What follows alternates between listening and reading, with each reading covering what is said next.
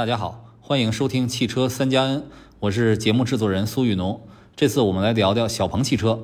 六月二十九日晚，小鹏全新纯电中型 SUV G6 上市了。我们先听一下何小鹏公布新车价格时的现场录音。为了节约时间，我稍微调快一点。我想跟大家介绍的是，如果你想追求最快的加速度，我推荐你买七百。公里续航的四驱高性能版的 Max，那么它的价格是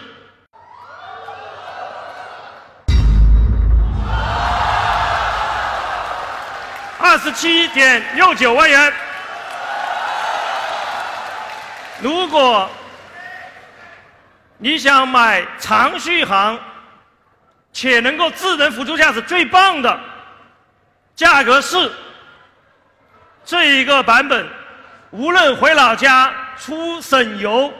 完全 no problem。七五五续航是中国量产汽车里面非常扎实的续航。二十五万四千九百元。如果你觉得今天你还不想用 Max，用 Pro 开高速就够了，那么我欢迎用七百五十五的 Pro。那么它的价格是二十三点四九万元。如果你想买主要在省内自用、自己的城市或者省内开，五百八十的长续航的 Max 足够够用，它的价格是二十二万九千九百元。最后。我们 G6 的整个的预售是多少？二十二点五。我们看 G6 的五八零长续航的 Pro 的价格是二十万九千九百元。从何小鹏略带嘶哑的声音中，就可以听出他多重视这款车。很少有一款车对于一家企业的未来是如此的重要，所以呢，在新车价格一发布，我们就迅速的组织了一场直播，来讨论小鹏 G6 的产品力以及小鹏这家企业的前景。我们邀请了知名汽车达人陈震，谈一谈他对这款车深度试驾的感受。之后呢，又和功夫汽车创始人、总编辑乐国兴一起探讨小鹏所面临的问题，特别是呢，小鹏这次继续强调其在智能驾驶领域的优势。这对于消费者来说，到底是不是促进因素呢？小鹏 G6 这款车呢，在今年的上海车展期间正式亮相。我们先总结一下这款车的六个特点。第一，小鹏 G6 是基于小鹏最新的 SEPA 2.0扶摇架构打造，这个架构可以兼容多个研发平台。何小鹏在发布会上说，扶摇架构超过友商三年，是面向无人驾驶时代的终极架构。第二，小鹏 G6 外形圆润流畅，带电动尾翼。内饰简洁，科技氛围拉满，是小鹏现有的车里面最好看的一款。而且小鹏还邀请了科幻作家刘慈欣担任前瞻设计顾问。第三，小鹏 G6 有两驱和四驱的版本，两驱版最大功率二百一十八千瓦，峰值扭矩四百四十牛米；四驱版综合功率三百五十八千瓦，综合扭矩六百六十牛米，匹配的是八十七点五度电池，CLTC 综合续航最高七百五十五公里。第四。小鹏 G6 采取全域八百伏高压碳化硅平台，并标配三 C 电芯。三 C 电芯就意味着五分钟可能能补能两百公里，这也是小鹏一贯压住高压快充的体现。第五，小鹏 G6 采取了新的 XNGP 智能辅助驾驶系统，支持城市 NGP 智能导航辅助驾驶，而且呢，在北京城区开通了无图的呃辅助驾驶，现在已经覆盖到北上广深。今年呢还会覆盖到五十个城市。小鹏的智能驾驶功能目前确实是领先的，从后面陈震的评价也可以看出来。何小鹏认为这款车在智能驾驶方面领先竞品十二到三十六个月，用户如果开上两百公里就回不去了。第六，在营销上，小鹏 G6 紧贴特斯拉 Model Y，两款车连轴距都一样。小鹏还邀请了开特斯拉出事故的不老男神林志颖担任代言人。小鹏之前的预热广告呢，也是直指特斯拉。网上甚至有传言，某网络大 V 批评特斯拉产品背后有小鹏的支持等等。看起来呢，产品力上小鹏 G6 也没什么问题。何小鹏在发布会上讲到，G6 是二十五万元级别最强智能电动 SUV，希望两个月就能干到冠军。所以值得关心的就是 G6 能不能挽回小鹏这家企业的颓势。今年以来呢，小鹏汽车的销量不佳，在新能源汽车快速增长的情况下，小鹏是掉队了。综合产品布局、组织建设、市场营销等诸多方面的问题，小鹏今年年初请来了营销老将王凤英担任总裁。从销量数据来看，今年一到五月，小鹏汽车的销量是逐月回升的，但是较去年同期仍然有较大的差距。五月份，小鹏汽车销售新车七千五百零六辆，同比下滑百分之二十五点八，在造车新势力中也被甩开，在新能源企业已经跌落到十名开外。二零二三年第一季度，小鹏汽车实现营收四十点三亿元。同比下降百分之四十九点五，净亏损达到了二十三点四亿元，而上年同期净亏损是十七亿元。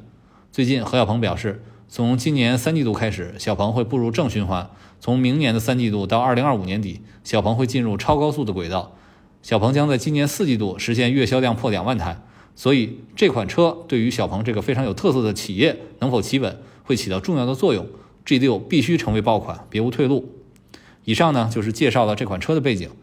那参与本期节目的嘉宾包括知名汽车达人陈震、功夫汽车创始人、总编辑乐国兴、环球汽车总编辑苏玉农、汽车预言家总编辑张坤。下面请大家继续听直播的精华内容。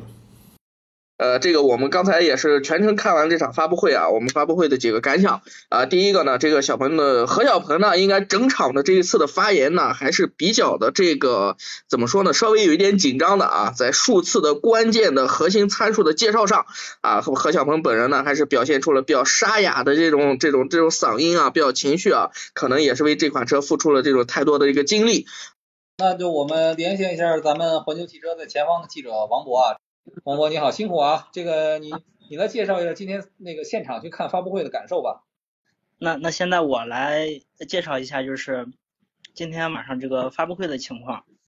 嗯，首先来说呢，其实这个这个在发布会之前呢，这个小鹏汽车它它就已经进行了就是多次的这个预热了。呃，就是这次活动呢也被就是称之为是小鹏的朋友见面会。呃，因为这是小鹏三年以来首次的线下发布会，然后现场呢，它是分为了八大水果区，这个对应的是什么呢？是对应的它有一个主题叫智驾熟了，呃，然后就是这个与会的人员啊，呃，就是不光有这个小鹏汽车的何小鹏他亲临了现场，呃，还有媒体和用户等这些相关人员吧，大概有六百多个人，然后现场就是。发布会之中啊，现场这个尖叫呀也是不断，就非常热闹嘛。呃，可以说就是把这个牌面拉得非常满。首先来说，这次发布会呢，它全程只有何小鹏一个人进行了分享，呃，持续了大概有一个多小时的时间吧。今年履新的这个王凤英还有这个小鹏 G6 的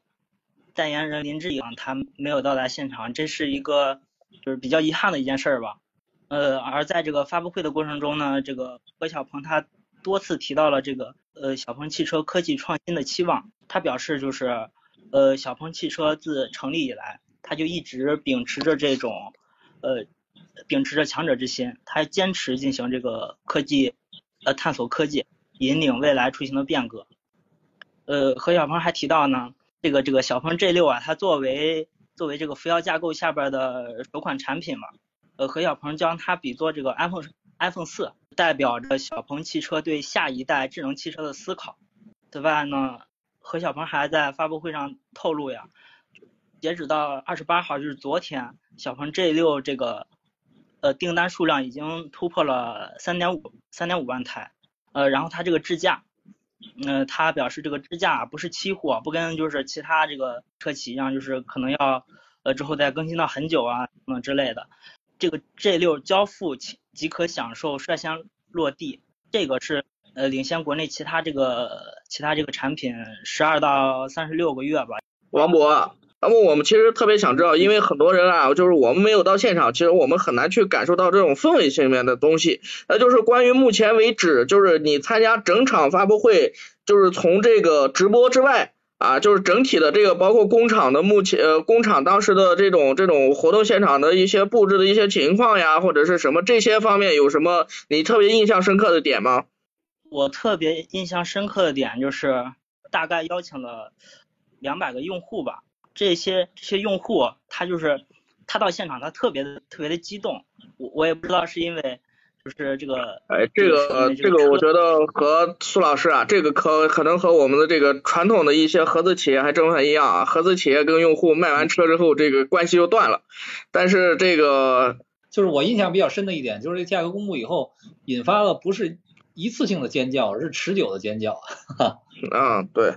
呃，对，呃，他这个尖叫就是也不能说每一个点嘛，就是他一直在持续，就是从这个何小鹏登场呀，到这个扶摇架构呀，呃，甚至说到这个呃这个支架呀等等这系列，都伴随着这个这个这个尖叫。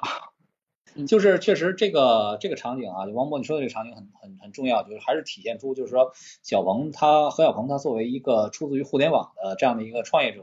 啊，他所展现出的一些个人魅力。我其实在这个直播过程中，我经我也看到那个呃直播间的一些留言，其实很多人都认为就是说是冲着何小鹏，他们认为何小鹏有一种这种这种工程师的气质啊，这种低调的低调的这种形象。所以才要去买小鹏的车，他们觉得就是小鹏是在是一个踏踏实实在做研发的这样的一个呃企业，而且呢，这次你看，包括说它公布了这个价格之后啊，同时给这个老车主以相当大的一个福利，比如说呃呃置换或者复购呢，呃终身啊三三千度电啊，三千度电这个车就可以用很长时间了，基本上呃如果一次一次你充七十度电的话，对吧？那其实就是就是四四四十四十次啊四十次这样的一个一个一个使用的。这个充电的次数啊，就其实可以用相当长的这个时间了，所以还是体现出呃挺好的这样的一个福利。这个比起当年啊，就是呃前几年像 G 三改款的时候，因为呃和这个老款这个价格差异有一定差异，配置又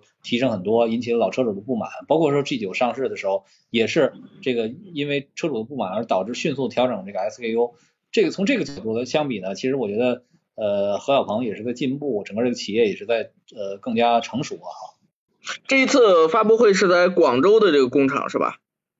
哦，对，它的一个制造基地。嗯。那哎，这个苏老师，你知道他跟肇庆的这个目前的工厂两个关系是？肇庆是二十万产能，广州新工厂是是是十万，我印象里，然后还有一个武汉一个工厂，没有还没有交付，应该也是也是十万的这个这个产能吧，应该是。所以他现在等于三工厂加起来就有将近四五十万的产能了。这那个武汉的应该还没有没有没有投产。呃，这个整体的产能规模储备还是比较大。那这个这个广州这一块这个十万辆的，就王博你到现场看，目前这个工厂这个这个你的观感怎么样？呃，其实今天也是比较遗憾，他没有就是组织一个参观工厂嘛。呃，我感觉也是比较遗憾的。但但是我也觉得，就像刚才王博你说的啊，就是。其实林志颖没来，我倒不觉得什么。就王凤英没来，我觉得有点有点遗憾，可能还是坐镇后方吧，坐镇后方那个调动调动资源，做后做好这个。他是他是没上台呀，还是压根现场就没来呀？嗯，现场没有看到他，多多少少有点遗憾。嗯，好的好的，王博，那那谢谢你了啊，你也你也辛苦了，好，再见。嗯，好的。那刚才环球汽车的记者王博介绍了一下小鹏 G6 发布会现场的情况。下面呢，我们就请进车圈顶流的大 V 陈震，因为陈震呢已经对小鹏 G6 这款产品进行了深度的试驾体验，我们就请他来谈一谈自己的感受。哎，陈震，你好，你好。Hello，Hello，Hello。嗯，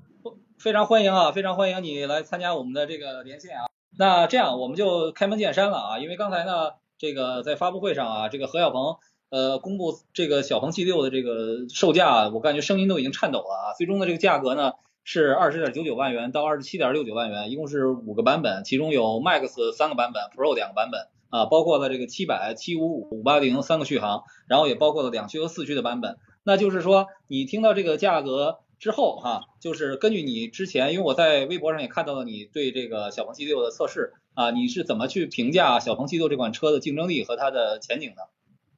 就如果有人想买的话，买那个两驱带激光雷达的版本就 OK 了。嗯，那车开着正经不错。其实，嗯，对小鹏，我觉得之前如果在没有试 G 六之前，我觉得小鹏的销量啊，还有各种方面的表现，确实就整体一般了。但是这次 G 六非常的惊艳啊！一方面它也是新的平台，再一方面这个小鹏的激光雷达加上它的整个这套辅助驾驶的硬件带来的这个辅助驾驶的效果。呃，封闭路就不用说了，那个包括城市的那个导航辅助驾驶、领航辅助驾驶表现也都非常的惊艳。当然了，现在它的是基于这个高精地图的嘛，后期它 是不是在一些呃地方有这种无图的辅助驾驶，到时候看呃表现如何，就具体情况具体分析了。反正我。这个价格说真的比我预期的要低，因为我甚至觉得最高配可能会超过三十万，但是它要是二十点九九万到二十六万多，好像是二十七点二十六九啊，对，反正就差个大概到二十呃二十一到二十七这个价格吧，我觉得这个比我想象的要低啊，就是结合我就是使用上开着那个车的这个舒适性啊，动力啊。操控舒适，NVH 的标定啊，然后特别是辅助驾驶和车机啊，所有这些方面的表现，我觉得这车挺不错的，绝对值得可以选。而且就在那天我试完了这个 G 六之后，我立刻就找人又拿了一辆 G 九，然后去又试了这个 G 九那 SUV，然后整个它辅助驾驶的表现，其实我现在是感觉非常 OK 的。所以我觉得，那慢慢慢慢，随着这个 G 六的到来，新的一个平台，然后价格又比我想象的低，那我觉得应该算是个惊喜吧。那我觉得慢慢的销量应该会起来的。那车真心不错，就是我觉得大家在琢磨，比如说像是同级别同价位的车的话，比如说像 Model 3、Model Y 啊这些车的时候，不妨去试一下，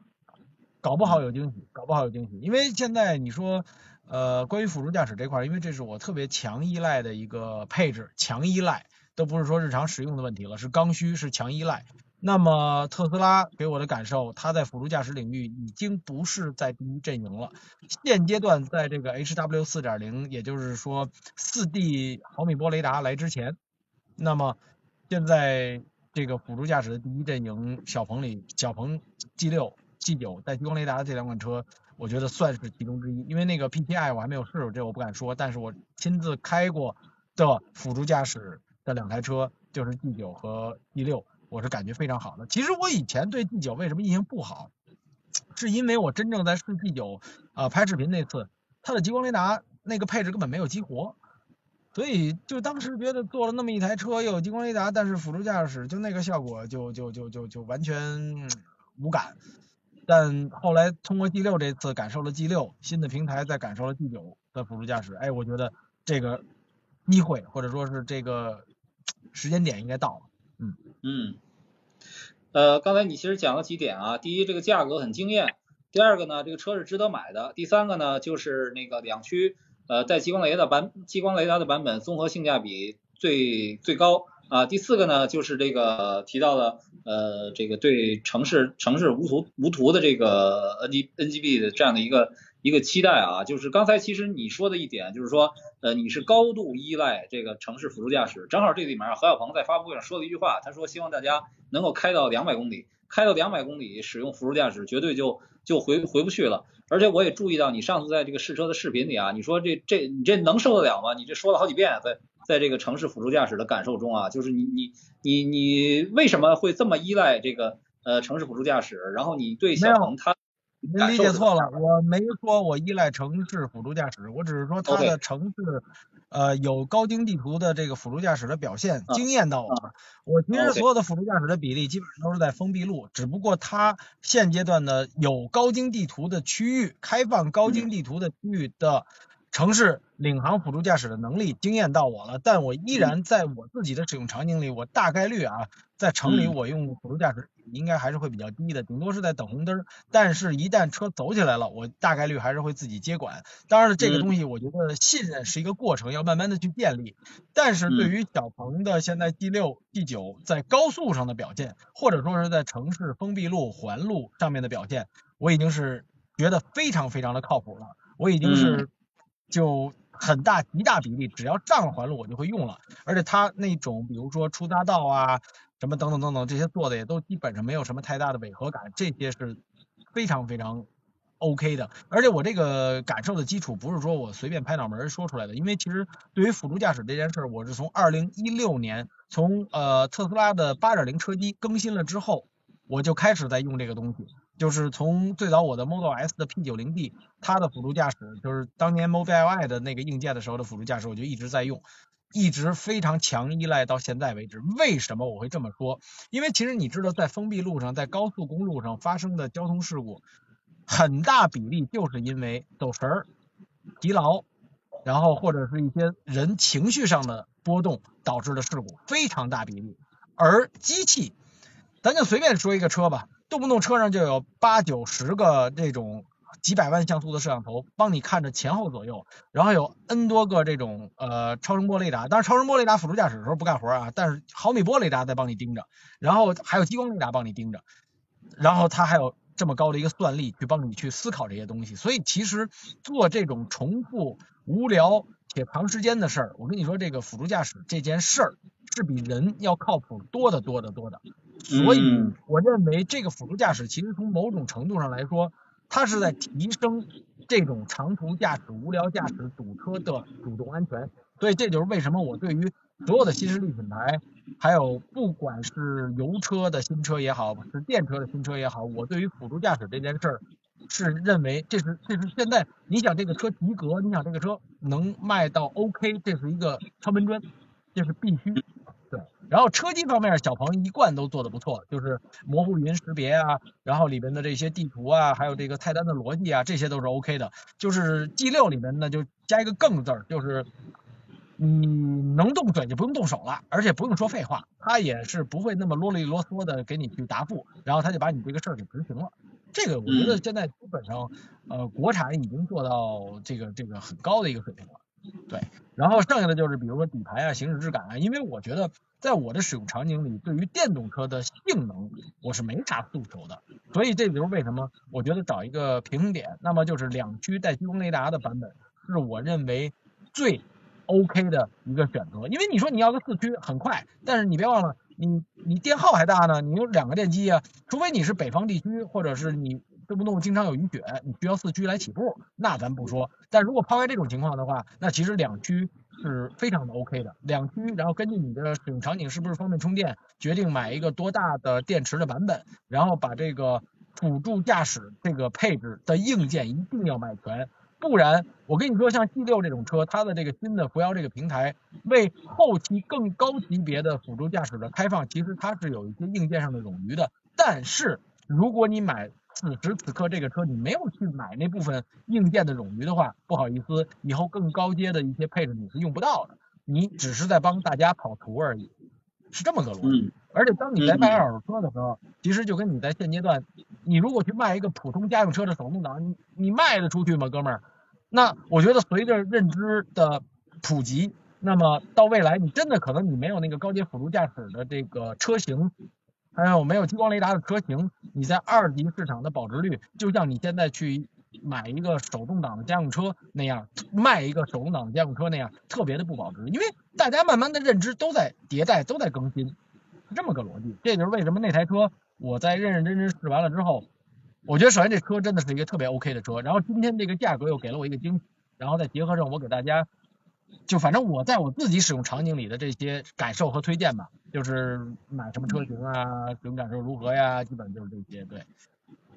嗯，是，就是刚才你说的这些啊，其实是对这个就是智能驾驶的体验，其实还是非常呃，第一你使用的非常高频，第二呢你这个其实也很喜欢，很喜欢这样的这个功能啊。就是在这里面，其实发布会上有两点佐证啊。第一个呢，就是这个何小鹏他量化了一下，他就说。呃，用了这个模式之后呢，就是上一千公里，一千公里大概三四次接管，然后有三次左右啊不舒服的减速的这样的状况，就是它能够达到这样的一个水平。第二个呢，就是包括说基础的 L2 的辅助驾驶，包括这个城市的 NGP 的功能，包括自动泊车 AVP 等等等等，其实它都将来所有的产品都要整合在一起，就是统一的一个 XNGP 的这样的一个一个包，这样能给用户减少一个一个选择，嗯。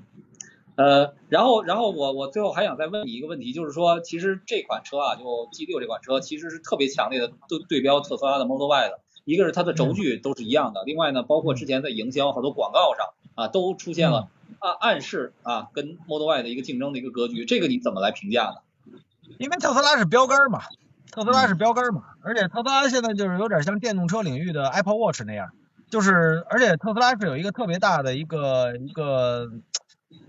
个一个叫什么 title 吧，就是他有一个偶像戳在那儿，就是伊隆马斯克。你得说伊隆马斯克是在改变世界吧？那买一个特斯拉给人的感觉就好像我为世界的改变点了个赞那样的感觉。哎，说的简单了，有点像 买 mini 那样的感觉。但咱们，嗯，但凡咱们聊起这个事儿来，你这个方面你肯定是要提的，品牌的溢价能力你肯定是要提的，品牌的存在感你肯定是要提的。但是咱们再回归到产品来思考这个问题的话，那我觉得现在 G 六的产品力是百百分之百比这个 Model 三比这个 Model Y 要强的。我其实就是我想表达的就是，我不否认你去买一台特斯拉没有问题，美国品牌嘛，很洋气的一台车，没瑕疵。小鹏怎么说呢？从小鹏以来，我这人啊，就是我说这话，估计这个彭老板应该不太开心。小鹏、小明、小红这名儿一开始就稍微输了一丢丢，然后呢？已经经过了这么长时间了，大家慢慢的也都接受了。那么其实慢慢大家可能就不在这名字上纠结了，可能就开始去注意产品力了。那 OK，再加上现阶段又有 G 六、G 九这么强的产品在这个市场上，而且感受实际的感受啊也非常的 OK。所以我觉得，我至少觉得特斯拉的用户，你看是不是你到底想在品牌上，呃或者说这个洋气的程度上去选择呢，还是说在产品？实际的产品力上去选择呢，这个你可以考虑一下。而且其实从产品力的角度来说，就这一个激光雷达的有和没有，其实就相当于你的视觉里面是一个二维的还是一个三维的。其实激光雷达最大的一个作用就是判断那个叫前方物体的高度，它决定它是不是要撞上去，就是这么个事儿。那在特斯拉现阶段还没有推出 H W 四点零的那个硬件，也就是说那个四 D 机四 D 毫米波雷达之前，那么现在小鹏 G 六给我得到的感受是强于它的，从产品力的角度来说也是强于它的，而且我觉得在空间上，我我我不敢说百分之百啊，但我隐约觉得 G 六的空间会稍微好像在后排，当时我还坐了，比它会稍微的大一丢丢，而且 G 六那个尾翼可挺骚气的啊，还给你能升起来，然后。车机系统那就不用说了吧，这 G 六确实是比比比比 Model Y 比 Model 三强的，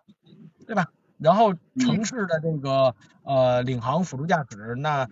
那特斯拉在中国它是用不了高精地图的，这事儿就没啥可聊的了。然后 FSD 呢说要来，但现阶段也没来，等来了呢，咱们再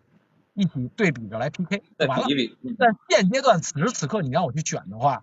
我认为 G 六应该是一个。更好的选择，从产品的角度啊，但是你要是想洋气，想这想那，就跟智能手表似的，其实在国内的品牌里面有很多的选择，但为什么很多人选择 Apple Watch？是因为的确那玩意儿戴着挺洋气的嘛，对吧？我觉得这个大家只要认真的、清晰的知道自己想要什么，那么答案自然也就有了。但我跟你说，小鹏的 G 六绝对是一个值得你加入到购物车里的一台车。好的，那咱们就希望大家都早日清空购物车啊！那就谢谢啊，谢谢谢谢陈晨啊，这个给我们带来了非常迅捷而且非常有实际价值的这个指导性很强的评价。因为这台车我真的认认真真的开了，真的认认真真的开了。是的，是的，是的。好的，嗯，好的，非常感谢。OK，呃，这个。刚才呢，这个陈正老师也是分享了啊，这个呃，因为他呢是实地的，这个应该是用他的刚才的话来说呢，是深入的去呃开过这台车的啊，所以我们也是觉得是绝对加入购物车的这么一台车啊，苏老师。这个真的是聊的非常好，就是就是第一手的感受啊，第一手的感受马上分享给大家。对这个车的试驾体验感受非常好的同时，知道了这个车的价格非常还是非常的惊艳，所以那推荐度就高。好，那咱们呃下面准备接入咱们第二位呃连线嘉宾啊，这个是我们的功夫汽车创始人、总编辑乐国兴乐老师啊，咱们现在邀请他连线。呃，这个非常欢迎乐国兴老师啊，这个呃你身在广州啊，我们在北京，距离遥远，但是你离小鹏可能更近一些，所以呢，我们也。邀请你来参参与我们的这个连线。刚才咱们在呃发布会的时候也做了一些交流啊，这说明你一直是在盯着这个发布会的这个内容。所以呢，就请你也评判一下啊，这个 G 六公布价格之后呢，你怎么来看它的这个产品力和竞争前景呢？哎呀，我看完之后啊，我觉得有两用两个字来形容啊，不装，就不装了。这个是个很关键的一个一一一一一，就是我最大的感受哈。那个我总结哈，不装有几方面哈，呃，可能有四方面就能体现出什么叫不装成这款车，或者看小鹏，或者看呃这个整个何小鹏，第一个，我觉得他不再喊口号了。你看，我们说很现实，二十二十，这个今天提到一个一个数字，二十五万级别的，嗯，对吧？要要做他的冠军冠军嘛，是吧？再也没有提啊三十万、五十万、一百万的最强的东西了，很务实了，不装了。第二个，我觉得是开始说人话了，什么意思呢？就在自驾科技感方面啊，给人感觉不是那种高高在上的啊。这个追追求的是那种，呃，未来感，所谓的，而不是现在更多的是说人话，让人听得懂了。不再是怎么说呢？我觉得自驾行业有一个，有一个，有个令我不太明白，或者说让我感觉很蹊跷的一个事情啊，就是他们喜欢中意中。嗯，明白那个中意中，就是说出的话，我们都是要中意中才能听得懂。要消费者也是这么回事，所以我觉得小鹏，包括何小鹏在发发布会上的一些，呃，包括他之前的一些预热，就说人话了，这个是很关键。第三个，我觉得，呃，在价格上是一步到位的。这个我刚才包括陈晨同学，包括各位啊，都觉得，包括现场的一些媒体朋友啊，啊，对这个价格是一步到位，是非常认可的。这也就是不装了。为什么呢？我们看到以前 G 九。高高高在上就要装一下，要装高端，要我的品牌很高端。第四个，我觉得不装就是什么呢？他再也不把这个自驾作为这个定高价的一个基准，不是说把自驾就作为嗯，我们可以虚高，我很有信心，我这个自驾就能够在原先的在这个定价基础上再拔高多少万多少万。所以我是总的来说，我觉得就是从试点上啊，无论是啊 G 六。这个产品相对以前的产品，还是说和小鹏今天的发布会，还是小鹏汽车来说，啊，两个字不装。用我们广东话来说，这发就是说什么更加务实了，更加生猛了。这是我对今天发布会的，或者对这款车的一些感受。嗯，呃，我我沿着你说的，呃，继续问啊，就是刚才你说的，他不把这个智驾这块作为一个高价值的一个呃呃，或者说。呃，虚标价标虚高价格标高的这样的一个标准，但是呢，我觉得其实，嗯，小鹏在这个发布会上啊，更加强调了他在这个智驾方面的这个差异化的优势。我也注意他很多很多词啊，就是说他他说第一个说不只是遥遥领先啊，而且是要领先呃呃十二到三十六个月。当然了，我我个人感觉啊，这个说的也也你基本算是个实话吧，呃呃，而且呢，呃他又。其实，在这个智驾方面，呃，在整个发布会也是放在了最后，而且用的篇幅最多，呃，所以呢，就是小鹏在这方面肯定是有优势的。但是现在就是，如果我要面向一个普适型的消费者，呃，或者说很多用户对这个自动驾驶的认知可能还存在很多误区的情况下，那过于强调智能驾驶对消费者来说是一个正向还是还是还是负向？就是以前可能小鹏卖不好，是不是就是因为它？他这方面说的太太多了，就是你怎么来评价这方面的一个矛盾点呢？啊，你这个是问到我们的心坎上，我想你也问到何小鹏的心坎上，呃，问到了很多我们媒体其实也也在申疑这个问题，这到底是正面还是负面？对这个东西，我觉得可能无所谓正面和负面吧，关键就是说你怎么样去。呃，就克服两方面的一个东西，或者说你在传播以及你在呃呃日常的让消费者体验、用户体验的过程中，有两个点在购买前呢，潜在消费者，一个是信任感的问题，到底你你能不能让消费者确实感到你这个呃，包括你的技术啊，包括呢 HB、NGP 这个这个信任感到底如何？这个是很很关键的，包括呃，我们刚才呃也。这个我们其实无论从政策法规上，还是我们交通的现状上，以及我们可能在短期的规划上，甚至我们说以后去高精地图这方面，这其实对于信任感来说是一个大打折大打折扣的。它只能是个尝鲜的东西，而不是一个常用的东西。这就是个信任感。第这是一方面。第二方面，我觉得就刚才你也说到了，普及，普及是很关键的。这个但普及是怎么普及呢？不仅仅是价格的普及，你让消费者体验了。那小鹏，你说你你是这个这个自驾的领先者，那你怎么样消费者这个潜在的用户去体验呢？我到了店里没法体验，或者说，我很多媒体在以前体验都是很短的，在一个很很封闭的场所里面去体验。但我这是这是 G 九在呃这个这个给媒体体验是开呃开放度高了很多。确实，我觉得这是个这个长足进步，但是我觉得可能，呃，在这两方面吧，一个是信任感方面，一个是给消费者更多的接触点去认知、去体验这一块。呃，我觉得小鹏要做的更多一点啊，包括它的这个终端这一块，有机会的话，能更多的体验区，有更多的体验的这个机会给小给给到用户，这个是很关键的。另外一个呢，我觉得是，呃，就是正如我刚才说的哈，不能把这个智能。就是小鹏遥遥领先智能作为它自己定价虚高的一个标准，这是我觉得它在 G 六或者说呃这个 G 九或者之或者在之前他吃亏的一个很关键的一个地地方，就是自驾是个很好的东西，但自驾不是说你家拿来用来可以虚高定价的一个标的，这是很关键。呃，还有一点我觉得很关键的一个一个一个，也就是呃说到了我们这个全行业是吧？呃，吃独食永远长不大的，它必须是要个开放性的一个环境，或者说，呃，我们可以这么看吧，从我们汽车行业来说，啊，包括混动这一块，你必须要开放它的专利，或开放更多的一些做做大它的生态，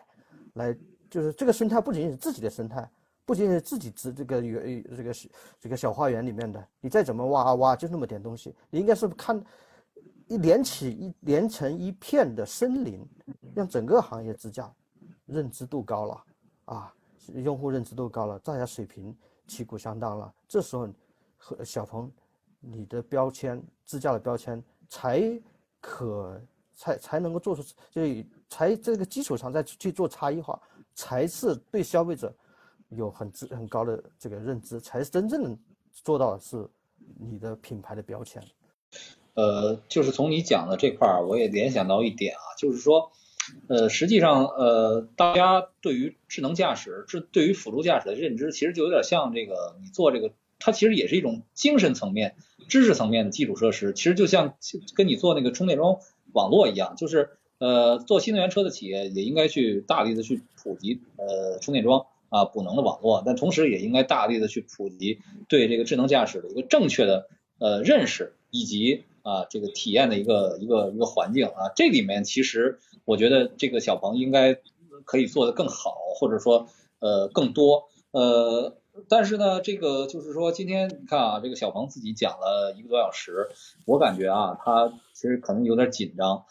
或者说过于过于激动，就是你看他的这个讲话的声音都都比较嘶哑，而且呃也经常念错啊念。就所以可见啊，这个产品对他来说的这个重要作用啊，何其之大。那那个前不久呢，那个何小鹏也表示，三季度开始呃企业走向正循环，然后四季度呢能够达到月销两万。那要月销两万的话呢，那那呃像 G 六和 PCI 这样的核心产品，怎么也得占到一个三分之二的这样的一个一个一个量级哈。就就是你觉得哈，就是小鹏从今年呃从去年年底到今年上半年这。多半年的时间，其实销量一直是走低的，而且包括说组织上的变化等等等等各方面的这个调整。你认为它的这个为什么会面临这样的一个困难？然后你你觉得哈，就是是否能够像小鹏所预期的这样啊，从下半年开始恢复到正常水平，甚至走得更好呢？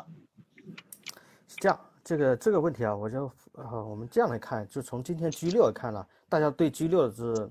这个，我们现在是一片叫好啊，全场沸腾啊。呃，我的形容是把 G 六看成了小鹏，这二次二次创业或者二次，如果有人个中心的话，叫二次中心啊的一个一个锚，一个利锚是吧？利毛，它市场利毛。但市场利毛，我们知道市场利毛，它毛在前面，后面还要手柄，是吧？你必须拿到这个手柄才有，那你手柄就是它杠杆，或者说有了有了毛，你没有后面的手柄也是没有用的。那手柄是什么呢？我觉得这个是一个可能是大家思考的问题，或者小鹏他们已经在思考了，或者是已经在做的东西。我觉得最重最重要一点就是网络的问题，网络是很重要的。就小鹏在这个要恢复到它以前的辉煌，或者说它能够呃在三季度反转，它的网络，呃就呃王凤英在从年初开始布局啊，一直到现在，到底在 G 六这个呈现是怎么样的一个，能不能刷新对用户的印象？整个啊，包括它的价格体系，包括它的整个对用户的感知，到底能不能在网络的终端的呈现上，用户呈现上，我们都说，呃，新势力它好像不是说传统势力那种网络，但我觉得恰恰相反，现在新势力应该是在网络上是走向的向传统势力靠拢，而传统势力是向新势力靠拢，大家慢慢的融合。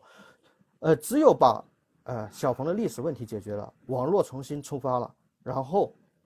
这一块的竞争力在终端更强了，这才是那把那个手柄做长了。我们知道上战场你有矛，你有矛，你手柄要够长，你才能够防卫也好，进攻也好，才能够范围更扩大更大。这就是我讲的第一点，就销售网络的问题。第二点，我觉得很关键的一点啊，就是小鹏这个，就对未来的一个信心或者什么之类的，有没有信心啊？我我觉得它取决于一个什么东西呢？嗯，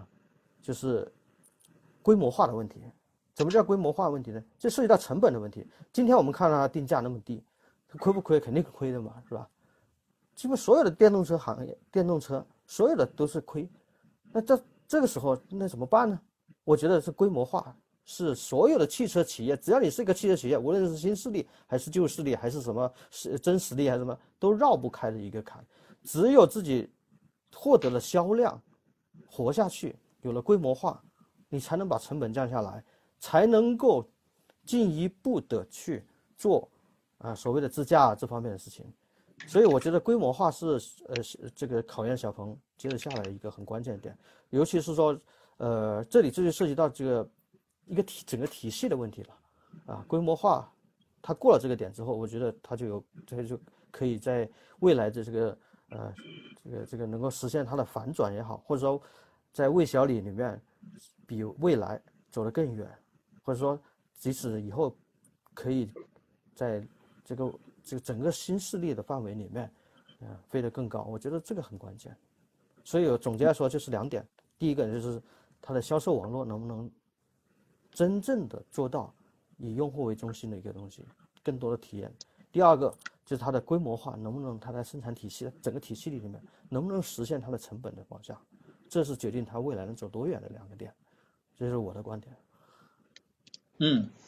好的，呃，谢谢乐国兴老师啊，就是刚才我就你说的，我也补充一个数据啊，就是截止到呃二零二二年年底啊，这个小鹏的这个一共是四百二十间门店啊，覆盖了一百四十三个城市。啊，这里面呢，呃，当然了，它小鹏是直营和这个分销结合的。我我觉得一方面可能是因为你车卖的便宜了，那你可能还还是需要向这个就中中中低线城市去去拓展。另一方面呢，就是也要把这种直营和分销的这种服务体系啊都建立起来。其实其实还包括什么？今天小鹏也说了，这个 X X N G P 的这个扩展啊，这个今年要达到五十个五十个城市。其实这里面也是，就是你。你你你渠道拓展了，你的你把功能也相应的拓展，这样的话，你的让用户掏钱买这个车，在大家才是这个呃同价和同等的这个服务哈。呃，感谢啊，感谢感谢乐国清老师啊，你分析的也非常非常全面。我想呢，就是因为小鹏也是一家总部设在广州的企业，我觉得你也身在广州，可能从从这个就是说小鹏发家之地啊，小鹏的这个根本大本营来看待这个问题呢，也有自己的一些独到的观点和。和视角，非常感谢你能够参加我们的连线。好，谢谢谢谢两位啊。嗯，国庆老师刚才说的，突然让我想起来，可能前段时间何小鹏的一个公开发言啊，他说这个叫什么呃，这个中国自主品牌呃，不是中国的这个叫什么这个造车新势力啊，目前都还是一个没有上牌桌的这么一个原话是叫没有上牌桌吧，对吧？啊，然后当然我觉得可能无论是小鹏、未来、理想还是这，可能都是这样一个情况，就是现在还没有办法去。难言说谁是上走到了中场啊，谁跨过了半场啊，谁怎么怎么样，可能还没有难言这个时候。我觉得可能如果是一个一百米赛跑的话，可能现在这三家企业，即便是跑在最前面，可能也就十米线、二十米线什么的，对吧？就是可能还是一个很初级的一个一个状态。其实啊，这个今天啊，我们觉得就是一方面我们评论这个产品啊，评论产品这个层面上呢，这个呃刚才陈震呢讲的比较多。然后呢，这个呃，我们说到行业啊，那就是乐国兴老师讲的相对来说会会多一点。我觉得就是正因为啊，这个 G 六这个产品在小鹏的这个发展过程中呢，起到了一个非常重要的一个作用，所以呢，我们也是把两方面的东西呃综合起来说。那呃，我们我和张坤呢也呃在这个我们今天直播相对尾声的阶段啊，我们大概也会总结一下啊，我们对小鹏的一个看法。呃，今天呢，刚才我们也提到了啊，这个。小鹏相对来说啊，在这个发布会上还是还是比较比较紧张的，呃，而且呢，呃，根据预期的安排，他这个发他讲演讲的时间，我觉得应该也是超时了，所以呢。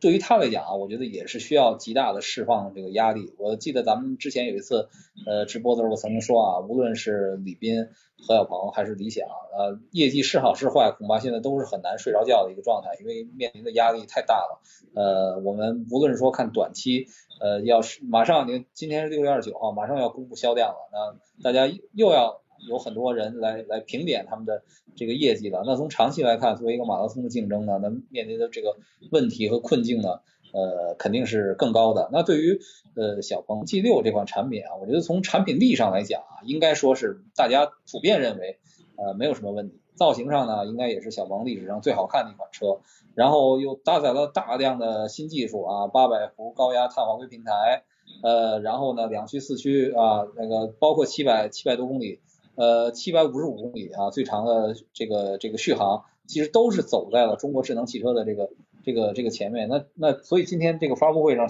何小鹏也是啊非常自信的去讲到了，认为他他们的产品啊在智能方面确实是啊相当领先的。所以这里面就涉及到我们刚才谈到的一个问题，就是强调这个东西到底价值何在，是正向作用还是还是负向作用？我对这个我说实话，我还是表一定的这个怀疑态度的，就是说。嗯，刚才我们听到了，像陈震他讲到了说，啊，在这个城市辅助驾驶，在高速场景、匝道过弯、超车等等，其实体验非常的非常的好。城市呢，在广州去体验呢，体验了这高精地图的这个版本呢，其实其实表现也是非常的出色的。但是对于普通用户来讲，他能不能善于利用这个这个场景啊？然后呢，这个东西是不是对他来讲必不可少的这样的一个一个功能啊？我觉得其实还是多多少少呢。这个值得值得商榷的这个东西吧，我觉得有一个叫什么一次性信任的一个问题，就是呃，就像很多现在的可能辅助驾驶面临的一个问题，就是用户可能在呃平时的使用过程中用过一百次，它都很好啊，用过用过几十次、一百次啊，成千上千，它都都表现很好，但是突然有一次啊，一个加塞的车过来了，让他搞得手忙脚乱了，他突然就意识到这个东西不行。就是可能这是一个一次性信任的这么一个东西，而且尤其是这个可能涉及到，呃，说严重一点，它涉及到行车安全；说的这个轻一点，它可能是叫什么？可能是在你这个行车的过程中，可能会到你最对你造成一些干扰。所以当这个偶发性的事件一旦发生，就是我们这个系统一旦处理不好的话，它对于用户的这个，它对于这个系统的信赖感，它是会打一个大大的问号的。是的。呃，这里面啊，其实就是说，大家如果我们不能完全站在一个说试车手的角度去看待这个问题，就是说，你天天去去比对，你今天试了小鹏，明天又试了蔚来，后天又试了理想，对吧？你其实第一，你对这个这个事情的这个功能的边界在哪儿，你是非常清楚的。第二呢，其实你是就带着一个好奇的探索。但是说，如果我作作为用户，我买这个功能，我需要花几万块钱，因为你看啊，像阿维塔，呃，应该是明天。也公布也也要正式开始这个推它的这个辅助驾驶功能了，是优惠优惠价是一万八，对吧？一万八终身啊，这个这个这个价格，它其实现在也包括了这个呃高速的辅助驾驶，然后包括说像像理想，我们理想它一共一一一贯是重视这个所谓的用户体验，它其实推出一个功能就是说什么呢？你你比如说你从家到公司这个地方，它可以让你训练的非常的这个这个纯熟，就解决你一个通勤的一个舒适性的问题，所以大家其实还是在。各显其能，要么就是说我的性能上特别先进，我堆料啊，这个一一个激光雷达不够，我搞三个。另一种呢，就是在体验上想办法去做那个最高效的这个这个事情。就其实大家都是从不同的路径去弥，一方面是引导用户更多的去认知这样的功能，另一方面是弥补自己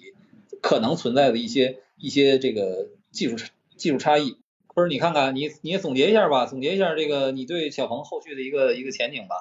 刚才苏老师说总结一下啊，这个总结我觉得，呃，反正我就谈几谈一点点一点点我的一个小想法嘛。我觉得，嗯，今天我们做这样一个，是因为我们也是敏锐的感觉到了啊，这款车对于小鹏当前的发展来说是至关重要的。那这个事实也的确如此。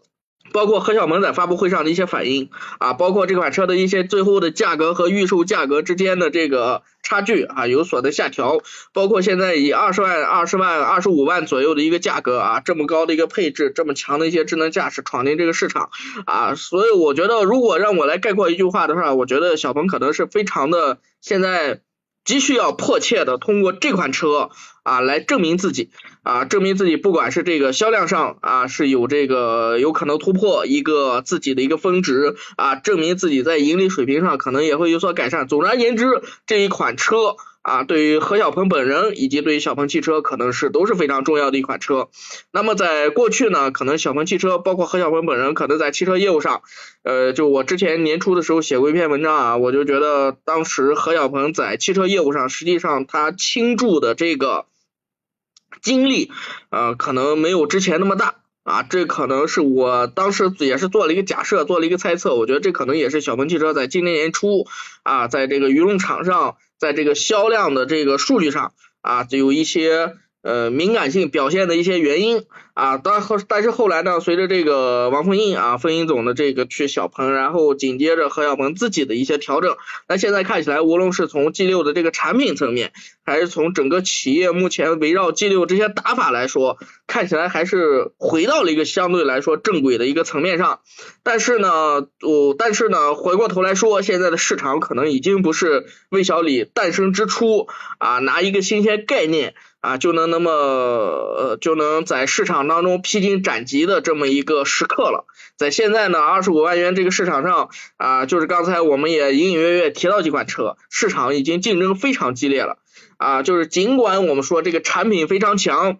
啊，这个可能这个给用户的这个感觉也非常的真诚，但是在市场当中。啊，在如今这个产品林立、新能源渗透率这么高啊，用户普及型的教育阶段已经完成的这么一个情况下，这些完整的一些概念啊，能否还能唤起多少人对于这一款车的一个关注啊？这可能是何小鹏乃至小鹏汽车接下来要面临的一个重要的课题。但是呢，作为环球汽车来讲啊，作为我本人来讲啊，那么对于小鹏这一家企业，我觉得从诞生之初啊，也是。跌跌撞撞，风风雨雨啊，算是至少没有倒下去啊，没有像其他的一些企业那样，呃，现在一根子一竿子可能插到连社保都交不起啊，这样倒下去，至少目前为止还在一个相对良性的一个轨道上啊。那么我们这也是不管怎样是中国的这个整体的所有的汽车品牌当中的一份子啊。那么我还是期望呃能凭借这款车啊，这个企业还会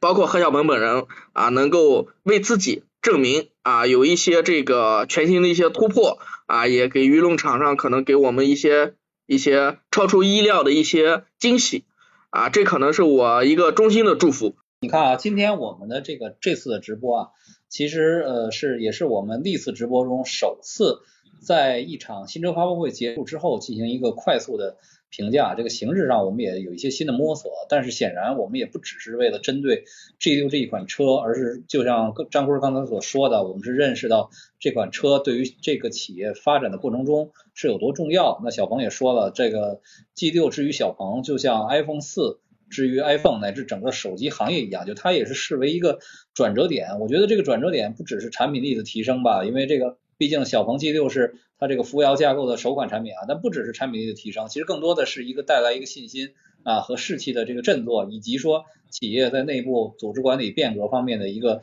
呃节点性的这样的一个一个产品。呃，其实刚才我们分析了半天了，这个产品力了，产品力是没有问题的啊。但是小鹏所说的说能不能在二十五万元的智能纯电 SUV 领域在两个月左右就做到头名，我觉得未必啊。但是呢，这款车也。应该是说成为一个爆款的可能性是很大的，而且对于小鹏来讲，确实也必须成为爆款。如果这款车再成不了爆款的话，我觉得对于小鹏后续的发展就会很很 很困难了。就是产品力上没问题，但是呢，这个时间节点也没问题，但是就是嗯，小鹏的发展也不可能啊，只是依靠啊这样一款车啊。刚才在和那个乐国兴老师交流的时候，咱们也提到了，就是实际上我这次也稍稍有一点意外的，就是小鹏继续去强调。呃，这款车在智能驾驶方面的独特性，就是这一块功能上，它的能力上，我们其实也也不怀疑，它确实是走在了其他车企的这个前面，而且它确实也不是以这种期货的概念，实实在在的，我这车一上，我这功能基本也就上，基本上是同步的这样的一个一个状态。然后我们从无论是陈震也好，还是其他人也好，这个试车的体验来看，感觉也基本上是不错的。也就是说，它其实这个智能驾驶的 XNGP 的这个功能，至少能够经受住。核心媒体的呃考验，但是对于用户来讲，会是会是怎么怎么认知呢？对吧？大家是不是能够真正的把这个呃智能驾驶的功能作为这个产品不只是一个差异点，不只是一个亮点，而是要成为呃爆点？我想呢，小鹏之所以呃他仍然继续去强调，一方面这是自己的大投入，那自己的优势不能放弃。第二个呢，我觉得多多少少也体现出他一点这种执拗的性格，就是说我我一定要把我我我我这个东西突出到底。第三个呢，可能也是考虑到，就是包括前不久啊，工信部副部长辛国斌也提到了要支持 L 三的这个呃商业化，也就是说，其实这种辅助驾驶，其实不管怎么说，到现在为止，解决的是安全方面的这个诉求要高于驾驶舒适性和便捷性方面的这个诉求。只有真正过来 L 三这个坎儿，大家可以脱手了，随之而来的技术上的爆发、商业上的爆发，才能够才能够产生。我觉得可能小鹏也是在。赌这个坎儿什么时候能过，对吧？但现在可能呃很多人都在说二二零二七年左右可能是一个一个关键的节点。那我想小鹏呢也是在为这个事情呢在在去做布局。就像刚才张坤说的啊，就现在大家这个说到智能，所谓智能汽车概念，靠一个概念来获得消费者的信任，这个时代已经过去了。炒概念，说这种呃挂羊头卖狗肉，或者说是呃提前啊炒期货，这些其实这个。都过去了，就就就是要这个实实在在的一个一个一个一个体现。所以呢，从这点来说，小鹏目前这个状况，在魏小李中还也好，还是在新势力也好，还是在这些新能源的企业也好，其实它已经并不是最领先的一个企业了，它已经在新能源企业中被排到前十名开外了。这个呃，蔚来和小鹏有点现在这个阶段也有点难兄难弟，被很多企业。这个在销量上啊，远远的这个超越了。但是魏小李作为造车新势力的代表，仍然是三家非常有特色、非常有特点的这个企业。我们我们拿它跟任何一个老牌传统企业来比，它都是非常有意思的、非常有特点的、非常值得尊敬的企业。所以这样的企业呢，其实我们也觉得它不应该。这个越越越走越差啊，越越来越混不下去。我们是希望它不管以什么样的一个方式能够生存于品牌之林，能够带给用户的一个体验，也希望它不要去辜负他这个二十多万用户的一个呃一个信任，然后把他自己所希望坚持的东西一直坚持到底啊。这个这就是我要我要表达的，其实也算是对小鹏的一种一种祝福吧。尽管在这个祝福的背后，我们还。怀有一点隐忧啊，那好，呃，那我们今天的这个直播就到这儿吧，祝我们各位观众啊晚安，谢谢大家。